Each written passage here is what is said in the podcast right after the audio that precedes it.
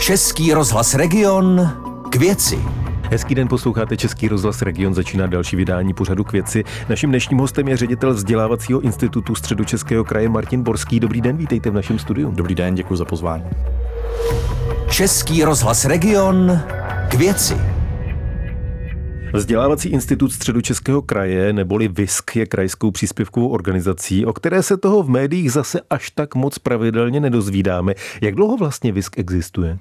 Už řadu let a on se hodně transformoval. Ono už teďka řadu let je to vzdělávací institut, předtím to bylo pedagogické centrum, předtím to bylo středisko informatiky služeb. Souvisí to i s vlastně, když byly dřív okresy, teďka jsou kraje, takže ten Visk už funguje opravdu dlouhou dobu, jenom se třeba tak nemenoval. Vy v něm působíte od roku 2015, od začátku loňského roku jste jeho ředitelem. Na koho se vlastně vzdělávací institut Středočeského kraje nejvíc zaměřuje? Kdo je tou hlavní cílovou skupinou? Tak úplně hlavní cílová skupina jsou samozřejmě pedagogové. Je to další vzdělávání pedagogických pracovníků. To nám naplňuje eh, každoročně nejvíc času. Další, další skupiny jsou další vzdělávání ve veřejné správě a v sociálních službách, potom akademie třetího věku a potom další aktivity podporné z Českému kraji třeba, ale ty učitelé, to je, to je to gro, co děláme. Když jsem se díval na váš web, tak nabízíte každý půl rok desítky kurzů, asi když to sečteme, tak to půjde do stovek kurzů, přednášek, eh, různých webinářů a dalších akcí. Podle čeho ten program sestavujete? Tak eh, vlastně to sestavení ovlivňuje hodně faktorů. Eh, za prvé vycházíme z dlouhodobého záměru Středočeského kraje. Potom samozřejmě vycházíme i z aktuálních trendů ve vzdělávání, které pořád sledujeme ale stoprocentně ovlivňuje nabídku, poptávka a vlastně potřeby škol. Eh, školy jsou zvyklí nám eh, říkat své potřeby. Eh, vlastně každý kurz, který pořádáme na konci, je hodnotící dotazník, kde nám učitelé můžou psát, o co by měli zájem. Buď je natchne ten kurz a chtějí pokračovat, nebo píšou ve svém oboru, co by se chtěli vzdělávat. A pokud je těch informací dostatek a v té dané oblasti je to je, je vlastně o to, o to jako dávají se požadavky, tak, tak to nabídneme. Takže eh, školy jsou už na to zvyklé a proto i tu nabídku rozdělujeme do dvou sekcí. Děláme veřejnou nabídku, kterou nabízíme jednou, eh, jednou za pololetí a tam mají, to je nabídkový katalog, kde má zhruba 80 stran a tam mají vypsané všechny ve veřejné nabídce, kde se můžou přihlašovat jednotlivci. A druhá sekce je, že děláme akce na zakázku, že i během školního roku se nám ozve škola, řekne, potřebujeme pro, pro školy buď celý sbor nebo část sboru, řeknou, potřebujeme tohle téma, potřebujeme se zaměřit speciálně na tohle, protože tady máme problém, tady máme nějaké nedostatky nebo, nebo chceme se dál rozvíjet a my to ušijeme na míru přímo té škole a děláme tu akci přímo na té škole. Dá se říct si, o jaká témata v tom globálu je největší zájem? V současné době bych řekl formativní hodnocení samozřejmě rezonuje. Eh, hodně v IT to začalo covidem a pořád i jsem rád, že se pořád ty školy mají, mají potřebu rozvíjet, když už to jednou se naučili, tak chtějí využívat ty, ty platformy, co se naučili. Takže určitě digitální gramotnost a potom taková ta klasika jazyky, český jazyk, takové ty hlavní obory. Díval jsem se, že nabízíte eh, řadu kurzů, které se týkají umělé inteligence. To je, řekněme, hit poslední doby? Ano, je to jak hit, tak i trochu obava. E, řešili jsme i na začátku letošního školního roku o přípravný týden, to pomalu jsme jeli každý den o přípravný týden školení právě na umělou inteligenci. E, jsou to spíš obavy učitelů, aby to trošku uměli, aby se v tom vyznali a e, bojí se samozřejmě podvádění žáků a tak dále. My je uklidňujeme, protože já tvrdím, že je to trošku nafouknutá bublina, pořád slyšíme ty negace, ale e, my se snažíme jim ukazovat na těch školeních i jak využít ve vzdělávání tu umělou inteligenci a pořád tvrdím, že i když žák využije v práci e, umělou inteligenci, že to napíše za něj, tak učitelé jsou plně kvalifikovaní na to, že po, po dvou otázkách ví, jestli ten, ten, ten žák nebo student o tom ví něco, nebo jestli to jenom si nechal napsat a má tam i třeba chyby. Zaujaly mě také kurzy pro ředitele škol a pro potenciální ředitele škol. Eh, blíží se doba, kdy eh, budou konkurzy na velké části středočeských škol. Eh, je třeba o tohle velký zájem? Hlásí se ti, kteří by se chtěli připravit na to, aby vyhráli ve výběrových řízeních a stali se řediteli? Ano, je to čím dál častější. E, vlastně na začátku nebo před lety byla taková tradice, že na studium ředitelů, třeba na kvalifikační kurz, se hlásili opravdu ředitele, kteří už byli ve funkci a potřebovali si ze zákona splnit povinnost tohoto studia. Už i letos, ale i v blízkém minulosti se stává to, že gro těch studentů jsou potenciální ředitelé, kteří uvažují, že se přihlásí do nějakého konkurzu v budoucnosti ale už si chtějí udělat ten kurz, aby i věděli, o co jde a i vlastně, aby, aby vlastně byli připraveni na ten konkurs. Před dvěma lety po začátku války na Ukrajině jste pořádali také webináře, jak zvládnout začlenění ukrajinských žáků do jednotlivých tříd a jak ukrajinské žáky naučit co nejlépe a nejefektivněji česky. Pokračujete i v tomto směru? My jsme navázali vlastně, eh, je to pod záštitou ministerstva a finančně to podporuje UNICEF, kde vlastně teďka se zaměřujeme na eh, kvalifikační studium pro asistenty pedagoga. Podařilo se nám i dojednat podporu nejenom pro ukrajinské studenty, ale i pro české.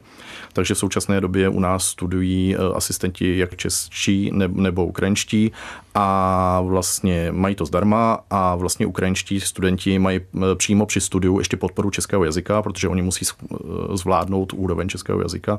Takže vlastně eh, celý, po celou dobu studia vlastně studují i český jazyk. A eh, ne, jsou to nejenom tady ty aktivity, ale v loňském roce jsme pořádali letní školu pro asistenty pedagoga z Ukrajiny, kde se řešili zase český jazyk, byla tam přímá podpora českého jazyka a plus se pečovalo jejich duševní zdraví a tak dále. Letošním roce eh, budeme pořádat v rámci ještě této podpory UNICEFu ještě setkání psychologů a samozřejmě probíhají další, další eh, vlastně vzdělávání eh, ukrajinských asistentů i českých. My to vlastně děláme nebo koordinujeme nejenom pro středočeský kraj v tomto, tomto případě, ale děláme to pro celou Českou republiku v rámci asociace eh, krajských vzdělávacích zařízení. Bavíme se u zhruba tisícovce za rok proškolených. Věnujete se také mediální výchově a tomu, jak učit mediální gramotnost, což je další téma, o kterém se nejen v poslední době hodně mluví. Určitě se o tom snažíme. My jsme před eh, cca dvěma roky domluvili eh, spolupráci s publicistikou a udělali jsme projekt Klíček médiím, kde vlastně na začátku probíhaly soutěže pro studenty středních škol, kde vlastně výherci potom se setkali v praxi nebo šli do praxe si zkusit, co se týká médií a my vlastně eh, dál čekáme teďka, měli by se vytvořit eh, videa, na témata mediální výchovy, aby pomohli učitelům eh, do škol a vlastně budou se tvořit na to metodiky, metodické listy a to bychom chtěli věnovat školám. Posloucháte pořad k věci s Tomášem Pancířem a jeho hostem. Martin Borský, ředitel vzdělávacího institutu Středočeského kraje, je dnešním hostem pořadu k věci Českého rozhlasu Region. Jak drahé ty kurzy, které nabízíte, vlastně jsou? Musí si ti účastníci platit, nebo jim to platí školy, nebo to vlastně celé platí kraj, nebo je to financováno z nějakých grantů? Je to různé. je to různé. Někdy nabízíme eh, vzdělávací akce zdarma, buď je to z našeho nějakého projektu, kde jsme partneři, nebo je to náš projekt, nebo jak jsem mluvil o projektu s UNICEFem.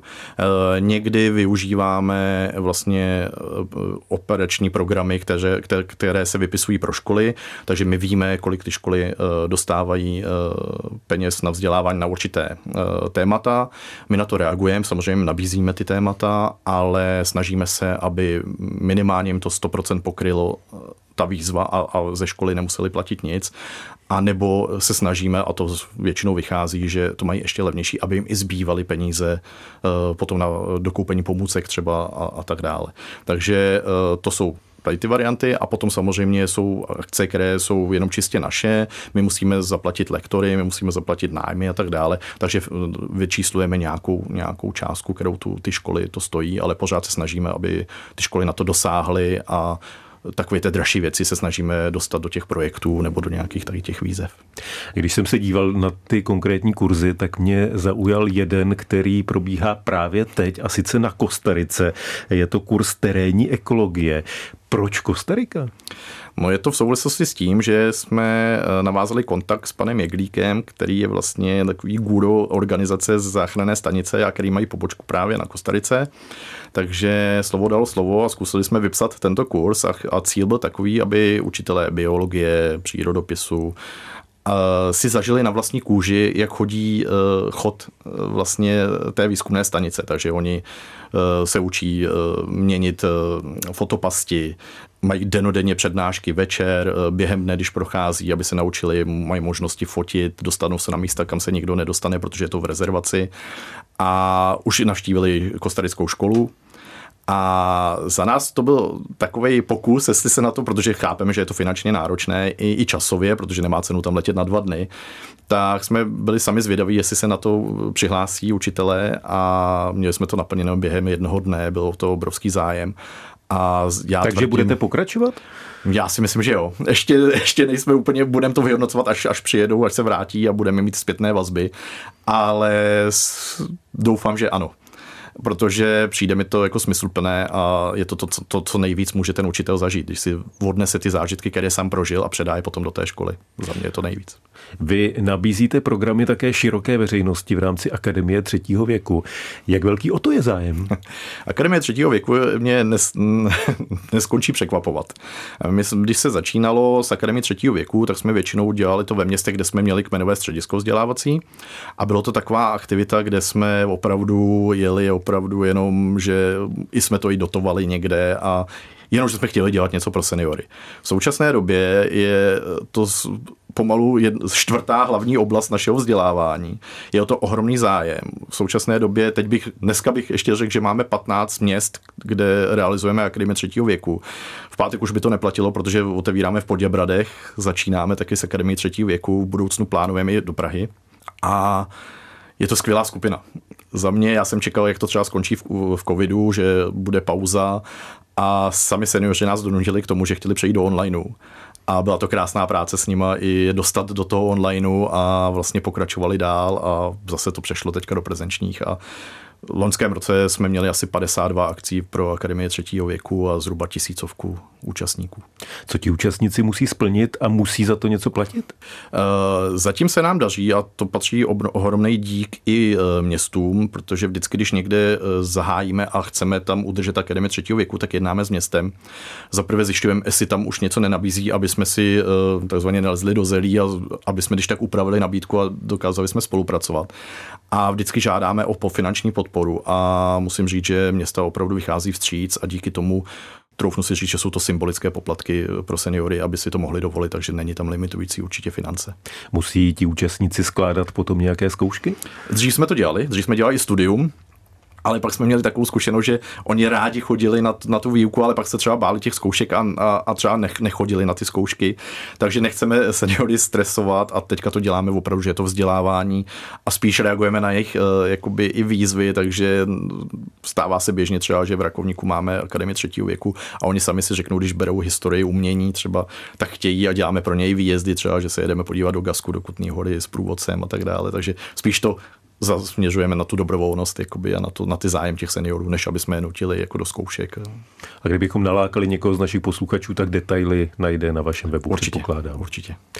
Ředitel vzdělávacího institutu středu Českého kraje Martin Borský byl dnešním hostem pořadu k věci Českého rozhlasu Region. Díky za to, na viděnou, naslyšenou. Ještě jednou děkuji za pozvání. Naschledanou. Od mikrofonu se loučí Tomáš Pancíř. Český rozhlas Region k věci.